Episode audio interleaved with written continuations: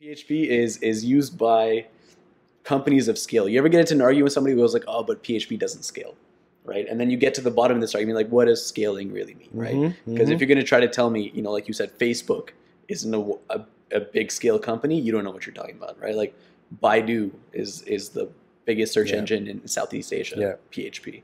Uh, you got uh, Etsy, one of the biggest Yeah. marketplaces yeah, in the world, Yeah. all PHP hmm like everything PHP. You've got Slack. If I'm not mistaken, Slack half of their backend is PHP. I heard about that. Yeah. they got so they have like this whole thing like you know when you know when you paste a link or you paste something into Slack and it gets enriched. Yeah.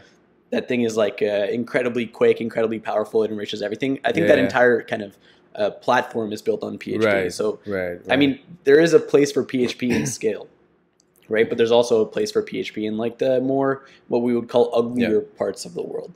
But I, if someone needs, if someone wants to argue the whole PHP doesn't scale thing, I think that's an argument that can be easily Yeah. kind of you know poked Yeah. uh, if you just use these four examples. But I agree with you. Like if you're gonna, if you want power, like if you're doing something like ad tech, you better stay away from PHP, right? You need like sub millisecond kind of yeah. Exactly. computations. Like there's no way PHP is going to fit this. all- yeah, yeah, exactly. that's for sure. Yeah. That's for sure.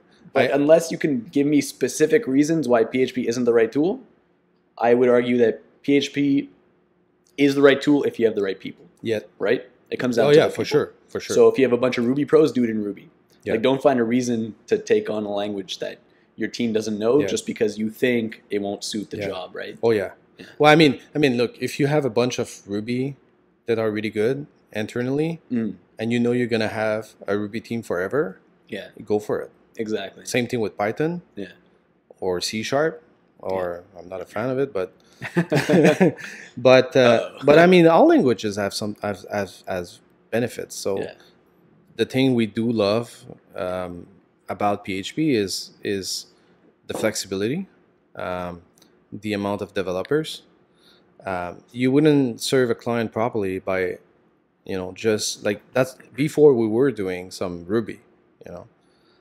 But resources are not easy to find, and nowadays, like we have Shopify in, in Montreal that absorb all of them. Mm. Um, so there's pretty much have none available in the market, and and and we already had clients that were pissed because we've let them keep going with Ruby, and when they left us, they couldn't find anyone that was affordable to work on the project, Mm. and and that's why we ended up just focusing on PHP because it's good for everyone, you know. Yeah.